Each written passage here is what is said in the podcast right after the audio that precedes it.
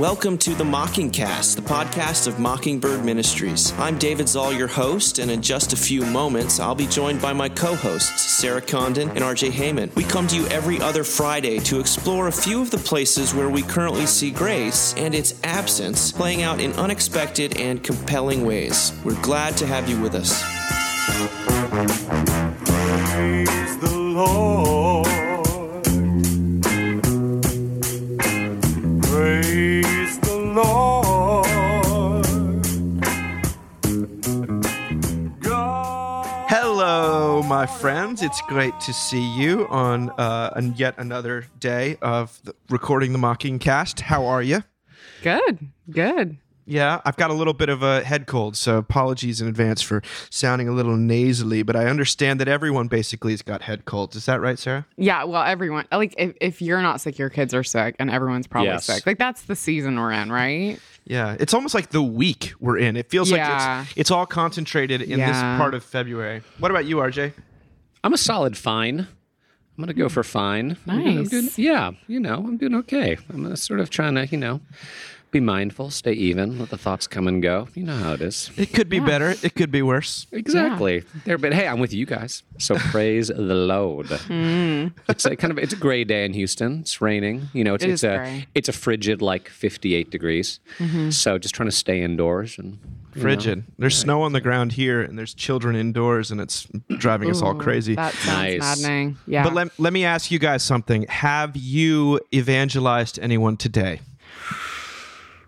I did mention the Lord on an elevator, but that may have been more in a corrective tone towards my 8-year-old than it was to tell the man in the elevator about Jesus. RJ? I mean, I haven't showered today, much less evangelized. RJ? I'm going to say who knows. Maybe. I mean, it could be. Me maybe just practicing the ministry of presence. So anything could happen when you're practicing the ministry of presence. Very millennial of you. Yeah, it is. I'm wearing my collar. I'm strolling around. I'm being pleasant to people, and who knows if hearts are converted? Maybe. You've got a very expansive pneumatology. I appreciate that. But less so, perhaps, than our millennial brothers and sisters, the news breaking this past couple weeks, or at least the current hand-wringing in the Christian world, is that nearly half, 47% of practicing Christian millennials, meaning churchgoers who consider religion an important part of their lives, believe that evangelism is wrong. Now, that's, by the way, that's not exactly true, because you read what the poll here is. It says at least they're more than twice as likely as their parents and grandparents to say that it's, quote, wrong to share one's personal beliefs with someone of a different faith in hopes that they will one day share the same faith. Try to convert someone, I think, that's the understanding of evangelism here that's being rejected. Christianity Today, Kate Shellnut reports that while the statistic could easily bolster stereotypes of a distracted and increasingly unaffiliated generation, the minority of millennials who have stayed active in their churches also show higher markers of commitment in other areas, as well as a savvier sense of the religious pluralism and diversity they are raised around. But listen to this. Practicing Christian millennials were twice as likely as Gen X and 4 times as likely as boomers to agree with the statement, if someone disagrees with you, it means they're judging you. Which is probably true. Maybe they're just really wise. Maybe it's just true. Anyway, because everyone is judging everyone at all times. Thank you. Well, I was just reading some people on Twitter and various other places, and they're even quoted in the article saying that you can't pin the belief that evangelism is wrong on Facebook, distraction, disenchantment, or recession. This is Samuel James. The data here strongly suggests that Christian millennials are being catechized by their colleges, not churches, meaning they're echoing a sort of a dogma of kind of diversity initiatives that you encounter, or intersectionality. But then she ends the article by saying, younger folks are tempted to believe instead that, quote, if we just live good enough lives, we can forgo the conversation entirely, and people around us will almost magically come to know Jesus through our good actions and selfless character. This style of evangelism is becoming more and more prevalent in a culture constantly looking for the fast track and simple fix. Now, I, for one, am always a little skeptical about these reports because I don't think anyone does much evangelism of the sort of explicit kind. It's never, it's like fundraising. You know, you can talk all you want about how virtuous it is, but it's the people that have that gift almost can't not evangelize. And I'm talking about explicitly, but the ones for whom it's forced or awkward, that's just basically 99% of people. But what do you guys think? Do you think, are you concerned about this? Do you think that you don't trust the statistics? Do you think it's indicative of something larger, or are we just blowing smoke here? I'm pretty defensive about this, to be honest with you. I mean, I'm one of those people that is in constant church conversations where people are at least 20 years older than me and they complain about millennials, and then I like have to awkwardly tell them that, yes, by most measures, I fit into that category. Mm-hmm. I mean, I'm sort of that in between. You know, I was born in 82, but it's, so I read this. I had two thoughts. The first one was maybe evangelism is the wrong word, right? I mean, I'm not sure that they're interpreting it the way that the study's interpreting it. Yeah. I think, and I also am like, is it so bad that people respect other people's religions? Like, I'm like, a little bit. And now, and I definitely don't think that like millennials are, you know, the greatest generation to ever live. But I do think that there's like a niceness that's been trained into us, a respectfulness of other people that are different, that has been like a part of our upbringing, that there's like this backlash against, you know what I mean? Sometimes in articles like this, and I'm like, it's like when they're like, millennials have destroyed the housing market, or millennials don't buy new cars or diamonds anymore. And I'm like, well, I mean, it's not so bad. You know what I mean? Like, we can't afford the houses. Why are we buying new cars? You know, and diamonds are, you know, covered in blood, or whatever the movie with Leonardo DiCaprio was about. I don't know. So, yeah, I mean, I have this like whole thing where I also wonder that, so that quote at the end was very interesting to me. Can you read that? I'm trying to pull it up. What she said. That if we just live good enough lives, we can forgo the conversation entirely, and people around us will almost magically come to know Jesus through our good actions and selfless behavior. Sort of like preach the gospel always, if necessary, use words, which I think is an apocryphal quote from Assisi, and sort of, yeah, well, and as Jacob Smith says, you always have to use words. That's and all.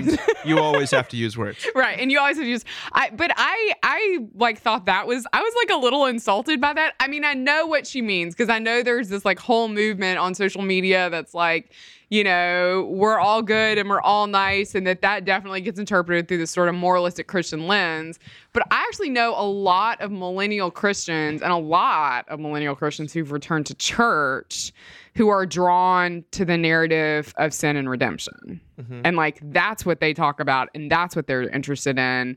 And they would say, I mean, the people I know who are of that ilk would say, yeah, we're not trying to convert people, but are we going to tell people that we're broken and that our lives are falling apart and that, you know, this is the one place we go to hear hope? Yeah, I mean, that's what they say. And so I wonder about... That is like, evangelism, we could say, yeah. Yeah, so I'm just like wondering about the definition of like what we're calling evangelism. Yeah, because they do all agree that witnessing to your faith is extremely important. Yes. And something that Jesus clearly commands. And they read the Bible. I mean, did you see that they're reading the Bible more than any other generation? Like, I mean, this is a committed group of young Christians. And so, yeah, I'm just hesitant to be like, they're doing it wrong, right? Like, cereal, you know, right? Yeah. Like, let's talk about cereal. Full of carbs. Millennials don't eat it. Like, are they doing it wrong, you know?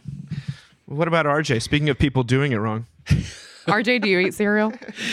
I don't eat breakfast. Haven't we been over this? No. Coffee for breakfast, baby. Coffee. Right. A few different things. What you guys, as you were talking about evangelism and brokenness, it reminded me of my high school self, my high school Christian self, who was very much into evangelism, which meant like having arguments with people and trying to argue them into the kingdom, and basically how I was just a lot smarter than they were. And if they were smart as me and as good as me, then they would make the same choices that I'd made. And then I remember distinctly someone in high school describing evangelism, and I think this is attributed to an Indian Christian whose name escapes me at the moment, but that evangelism was one beggar telling another beggar where he found bread. Mm-hmm. And that made no sense to me whatsoever. Because I'm like, what are you talking about?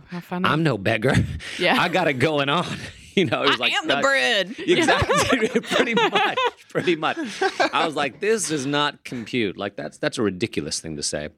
But now, of course, that makes perfect sense to me. And if that's your approach to evangelism, that it's about weakness, about need, about brokenness, you know, we preach Christ and not ourselves. You know, we have this treasure in jars of clay to show that this all-surpassing power is from God and not from us. You know, that could actually be biblical evangelism, right? Not you know, even though people may want the quote-unquote super apostles, you know, what we get is Paul instead. We get weakness. And so I like that approach to evangelism. And then, you know, that quote you read about, if we live good enough lives, people will just come into the church. Maybe, you know, probably not. Like, that reminds me of a good friend of mine, Shady Anis, affectionately Slim Shady Anis, who is an Egyptian Christian, went to seminary with him. His father is the Archbishop of the Middle East. And he was saying, you know, that a lot of Christians in Egypt, you know, I guess specifically American Christian missionaries think that thing too, that if they just come to Egypt and they just live really devout lives, people will be converted. And he's like, you know what? You're not going to out-holy a super devout Muslim. Ooh, like, it's just not going to happen. You know, like, you're not going to live a life attractive enough that they're going to be like, oh, this person is holier than me. And he said, in that context, the only thing that will convert is grace. That's it. You know, for someone who is worn out, who is, you know, following all the rules, following all the laws, praying 5 times a day, not drinking alcohol, and it's just not enough. And then you say, guess what? Jesus did it for you, and maybe that begins to make some sense.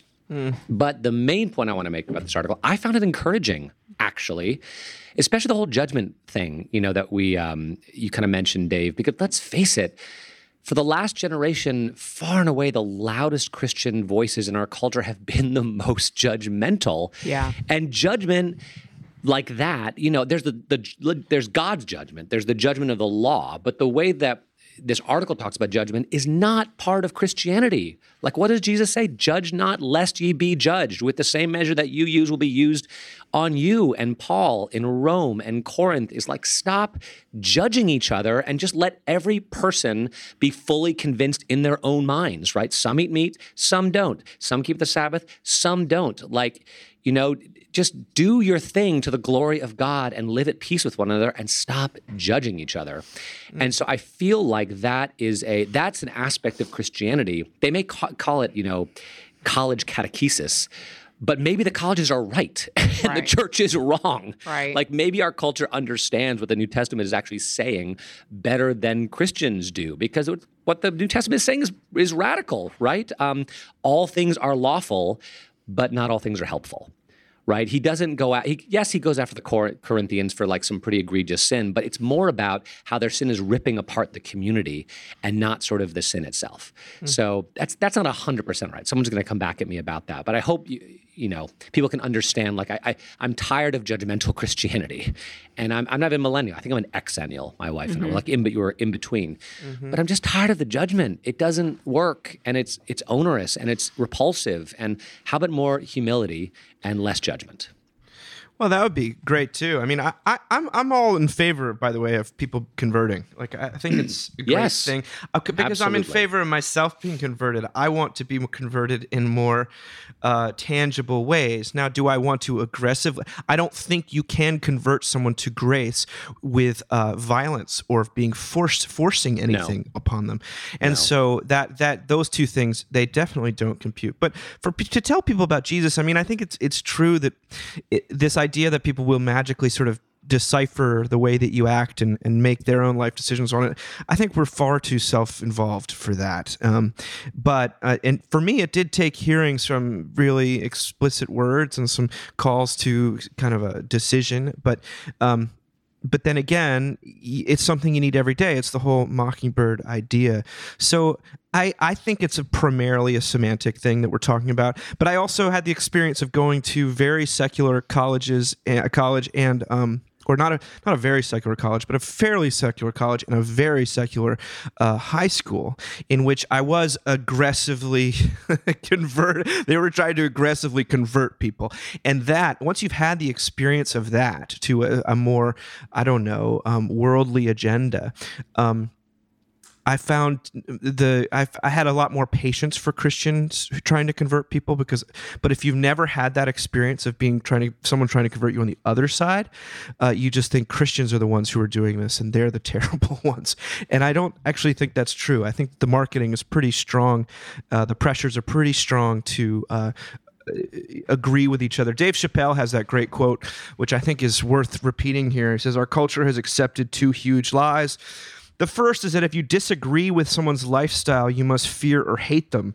The second is that to love someone means you agree with everything they believe, say, or do.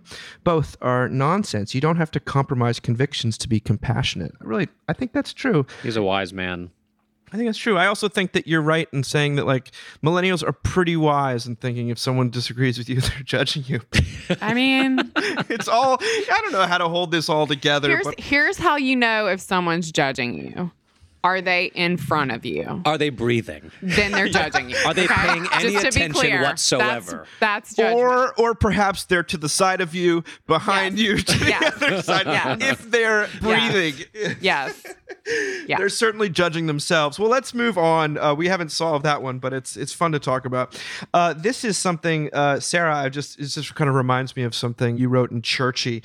Wonderful stuff about both hospice as well as when your friend's parent died, I think. What was that? I think it starts out the book. And this is in the New York Times, What to Say and What Not to Say to Someone Who's Grieving.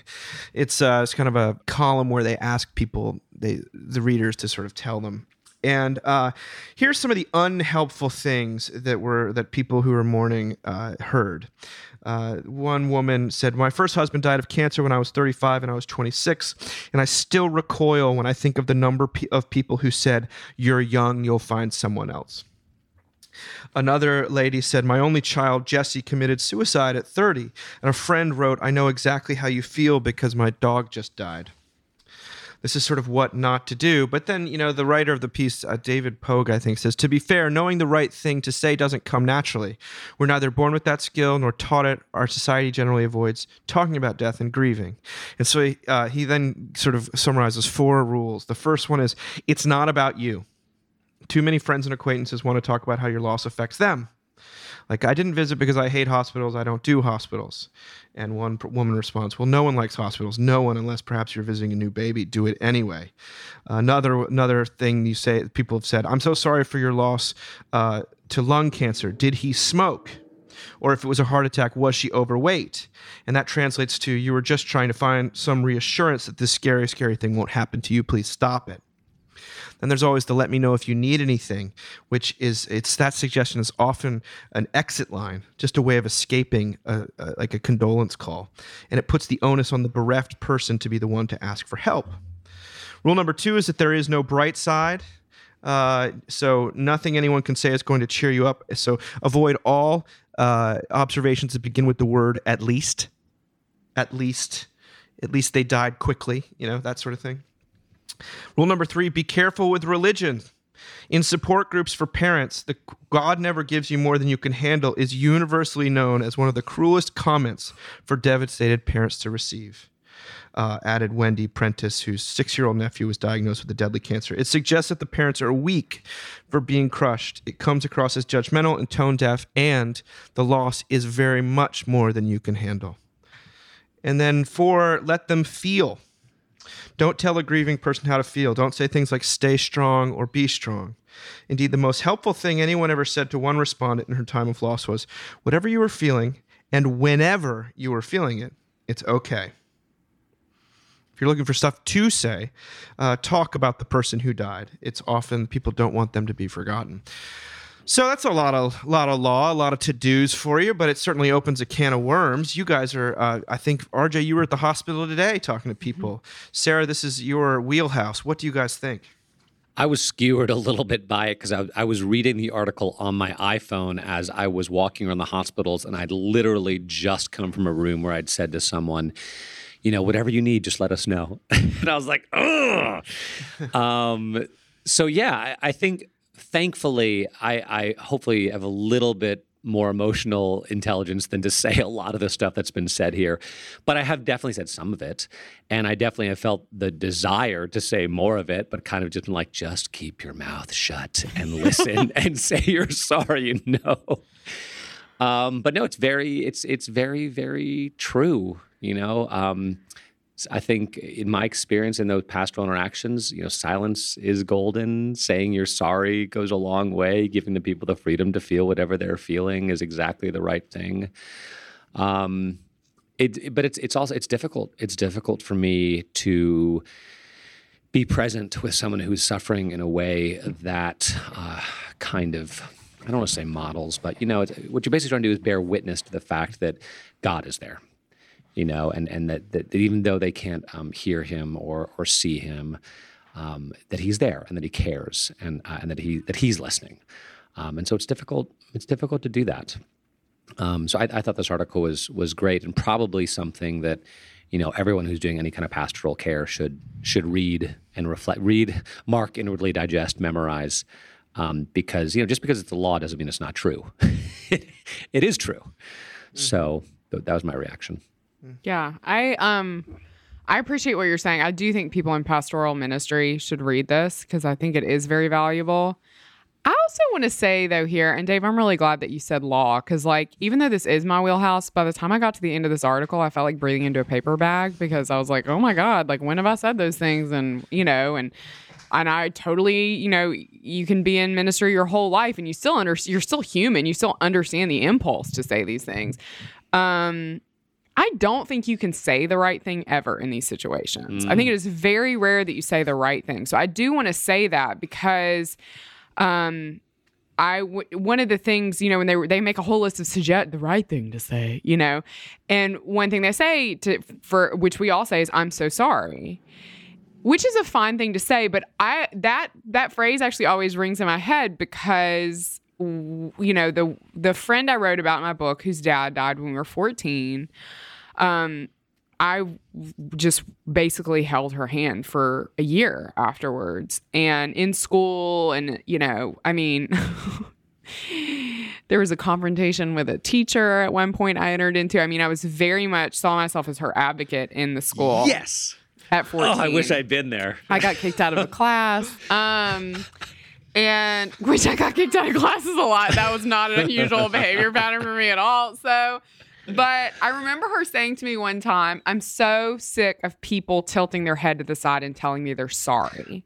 They're not sorry. They don't even know what that means that they're sorry. Like, and it was sort of also like teenage fury, right? About being this 14-year-old who'd lost her dad. But it made me realize that even that is not like the best you can hope for is neutral, right? I think that's the best, like you say something that maybe they don't remember is like the best, especially if you're not their priest or their pastor. If you're their priest or their pastor, really try not to say the wrong thing. But if you're just a friend. No pressure.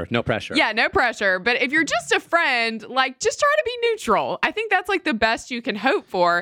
And I also read this and I was like, let's have a little mercy for the dumbasses. You know what I mean? Because also, like, if you're the one that's on the receiving end and somebody close to you has died, people are going to say really dumb stuff to you, really painful, awful, especially if you've like had a miscarriage or lost a child. They are going to say the dumbest stuff to you. And I think the best thing that you can do sometimes is just pray that God would give you like some sort of holy amnesia and you could just forget. Because it was painful for me to read in this piece, and I can't remember. It was some woman. I think it was the woman who was lost twins. Yeah, like was pregnant with twins, and the friend said, "Well, you know, God just knew you couldn't handle two kids at once," or something, which is a horrible thing to say. But she said it took me years to forgive her, and it's like I get that it's a horrible thing. She shouldn't have said it. I get that, but like, if there's any way to just say these people are basically have stepped into the middle of my own personal war zone and it's so jarring for them that they're just going to say real dumb stuff. Mm. And the best thing I can do is just kind of avoid some of them if I know they're especially going to say dumb things and I love them very much and don't want to like lose that love. and also just try to forget it. Maybe that's too much to ask of people in mourning, but I also feel like no one can say the right thing. And maybe part of the mourning process is getting mad at people for saying the wrong thing. Meaning like it seems to be a very common process people go through. And I'd still rather be the person that they got mad at than the person who didn't show up at all. 100%. And better be present than absent. Yeah, that's part of the reason I don't like these pieces is because they actually discourage people from showing up. Like they think they're not, but I think there is a certain element to this. It just scares people more. Yeah, there's a roadmap, and if I don't follow it, and it feels very precarious. Right. One false move. Right. You just show up. I said that in the book. You show up. You overstay your welcome. You eat all their funeral food. Like you stay till it's weird, and then you stay even longer. Like that's what you do. Yeah. Well, I guess we all, those are moments where everyone's praying. So that's a good thing, I think. You're praying if you're the person who's dealing with it. But speaking of pain and difficulty and heartache and, of course, and especially of grace and God in the midst of it, there is this unbelievable sermon that the author and journalist Michael Gerson of the Washington Post preached at the National Cathedral last weekend. Now, Sarah, you sent this to me, but also my Paul Walker here in Charlottesville sent it to me. I saw it on every single channel I could, and finally I just succumbed and said, all right, what's going on here? And it opens with Gerson, who writes some wonderful stuff, but I don't think anything really prepared me for this. And he said that he'd been asked to preach a few weeks earlier in February, but he wasn't able to make it because he was hospitalized for depression. And he then goes on to describe what it feels like and this mental state that you sort of succumb to in depression and that kind of clinical hospitalized depression, and where every voice kind of boils down to everybody hates me, there's no purpose, all of these things. And it's really a searing description of depression, and it's hard to write well about it. But then he sort of goes on, and he sort of uses depression as a metaphor for the human condition, period, in the same way that sometimes we use addiction as a metaphor for the human condition and for sin. But he's talking about depression, and he says, all of us, whatever our natural serotonin level, look around and see plenty of reason for doubt, anger, and sadness. A child dies, a woman is abused, a schoolyard becomes a killing field, a typhoon sweeps away the innocent. If we knew or felt the whole of human suffering, we would drown in despair. The answer to the temptation of nihilism is not an argument, though. It is the experience of transcendence we cannot explain or explain away. It is the fragments of love and meaning that arrive out of the blue. My friend Catherine, when her first child was born, discovered what she calls, quote, a love much greater than evolution requires. I love that.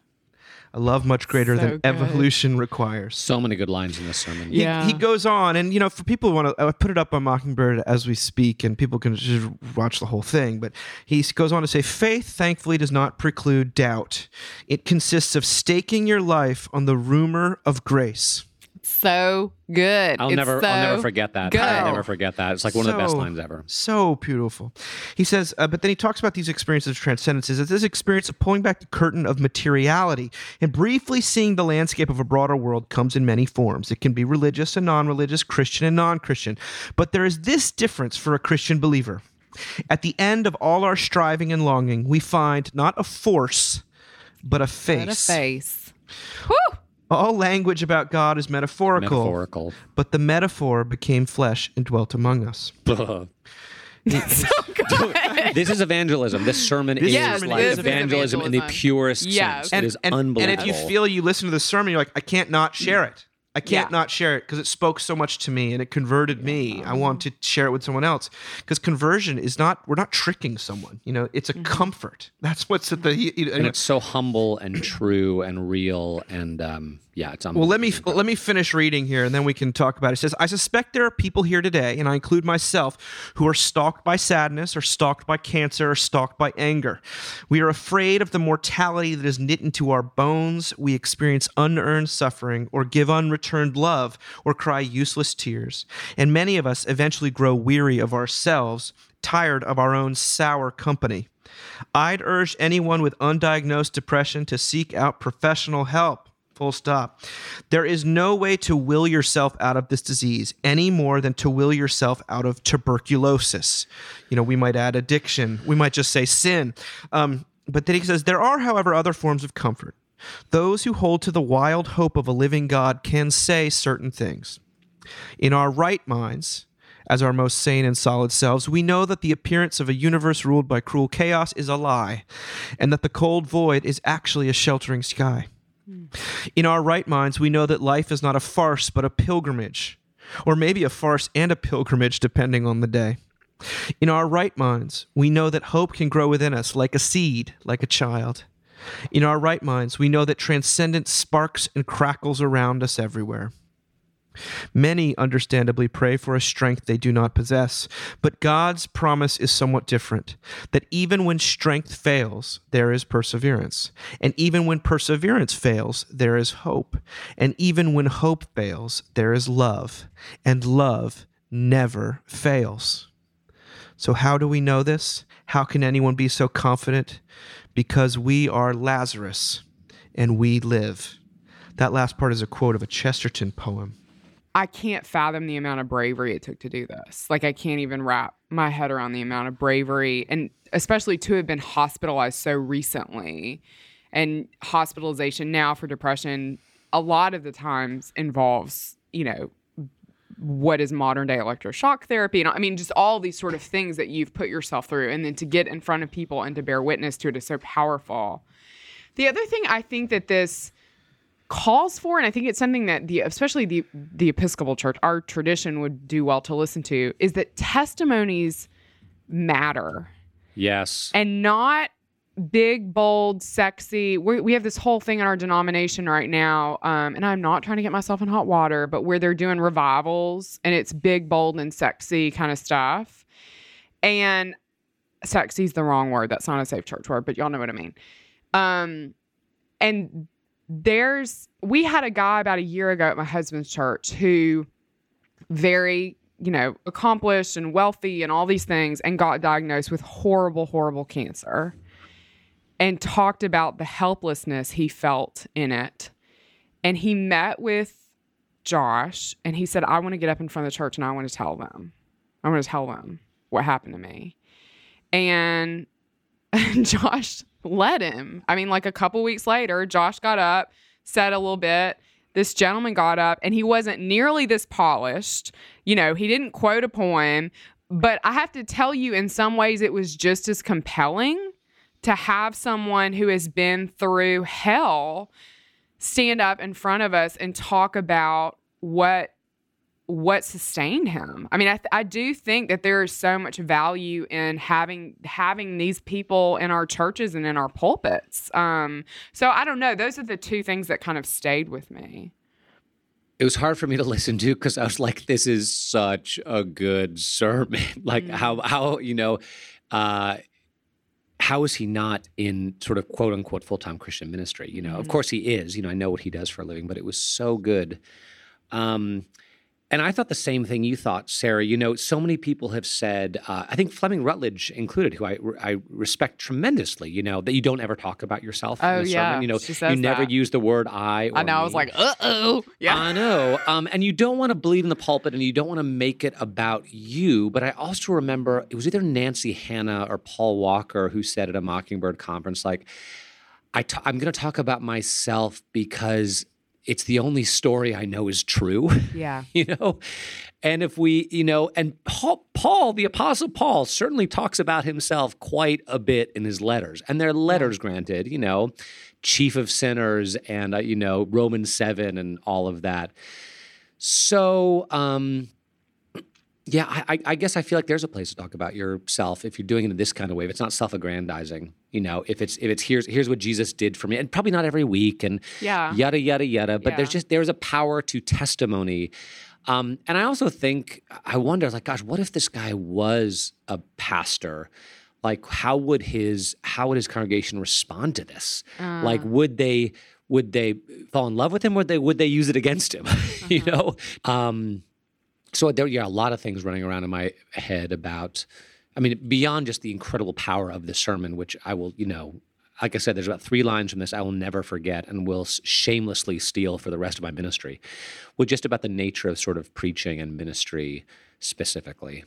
I think the power in this is that it was not someone who was ordained. For me, that is the power, because I think it is so easy for people in the pews to. But he is ordained. He clearly was ordained. He I know what you mean. Like, he didn't have hands laid on him, but he clearly like is consecrated for this ministry. Totally. But I mean, typically he's in the pew, and I think oftentimes people in the pew, even when they hear our stories from the pulpit, they're like, well, but, you know, of course you can have that theological lens on it, or of course you've come through it on some level. Yeah. But to have somebody come up from the congregation and say, no, like, this is like I am one of you. Like, this is the land I live in, and it is a land of great grief and pain and also great resurrection.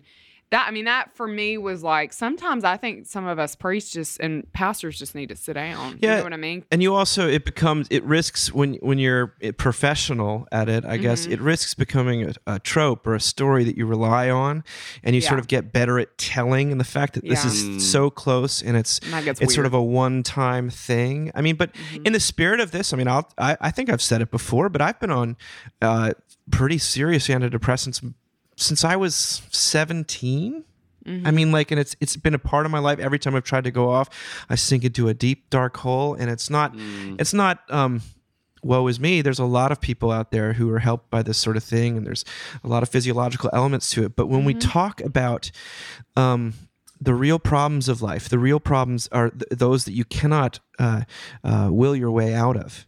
And this is one of the reasons perhaps that shapes the Mockingbird perspective, but like, this is why I'm drawn to talking about addiction, anxiety, these things that are overwhelming, these things that really, that reveal that not just not the reality of transcendence, but the reality of suffering that is larger than we are in our ability to manage, and we need help, and we need like profound help, and that help has arrived. I mean, this is, that he can testify to that beauty in the midst of it, that's not sort of part of his disease. It's kind of found apart from his disease, but is informed by his despair.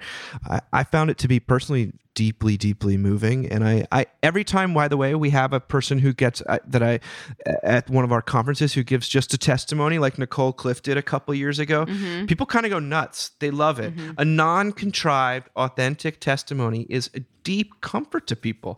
It's when it's we throw the baby out with the bathwater with this. I used to do sex, drugs, and rock and roll, and then I met Jesus, and now I'm, you know, making healthy choices. That's the kind of the marketing that a lot of people who were brought up in that kind of 90s evangelicalism heard, and that because we don't want that, then we just refuse to talk about how God is actually at work in the here and now, in people's lives, and that's a deep sadness, because I think that the testimonies is one of the reasons why I like to encourage personal essays on Mockingbird. It's not the only thing we do, but if it's detached entirely from your experience, and I've been around theological, very, you know, confessionally, you know, true or sympathetic people, but it's all a major head trip, and it never touches down on their actual lives. And so I'm always interested in where people, the rubber meets the road. And when it comes to the God who saves, when it comes to grace with a capital G, it's very often we talk about people who are slammed with depression or addiction or suffering, and those are the places where that God is revealed to, where they have nothing to contribute, and God 100%. Comes with everything. And Jesus is all of a sudden, it's like the lights go on, and they become we become different people, and we're converted. And we return to those moments. That's why we tell our testimony again, because I need to hear it. Well, you know, it's like anytime somebody says, tell me about Mockingbird. What's Mockingbird? My first answer is always like, well, the first thing you should know is that it was started at the same church that AA was started at. Like, that's our history. You know what I mean? Is like being a people who wanted to be in community with other people who knew they were absolutely hopelessly helpless. Like, that's where we started, you know? So, yeah. Well, Gerson, I hope lots of people hear this. And let me just repeat that, that last thing.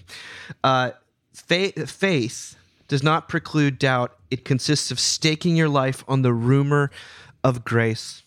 It's so good. At the end of all our striving and longing, we find not a force, but a face. I mean, that's the heart of the matter. Praise God for that sermon. Thank you for sending it, Sarah. And thank you guys both for being here today. Soon, very soon, we're going to have a Faith and Doubt episode of the podcast. Ethan's working on that right now. But yeah, any parting shots from either of you? No, y'all register for Mockingbird Tyler, though. I wanted to say that. Oh, yeah. It's coming up. Normally, we will be doing that in February, not in April, because I don't want people to miss New York. Yes. But this was a special thing, because Matt McGill, who is our spirit animal... Is he? He is going to be in the Holy Land, actually, during the normal time, but we didn't want to miss it. So that's why it's April 5th and 6th, and New York is April 25th through 27th. And I don't know. I'll register. It'll be good. I'm excited. Come hang out with us. We'd love to see you. Bye-bye. Bye. Toodles.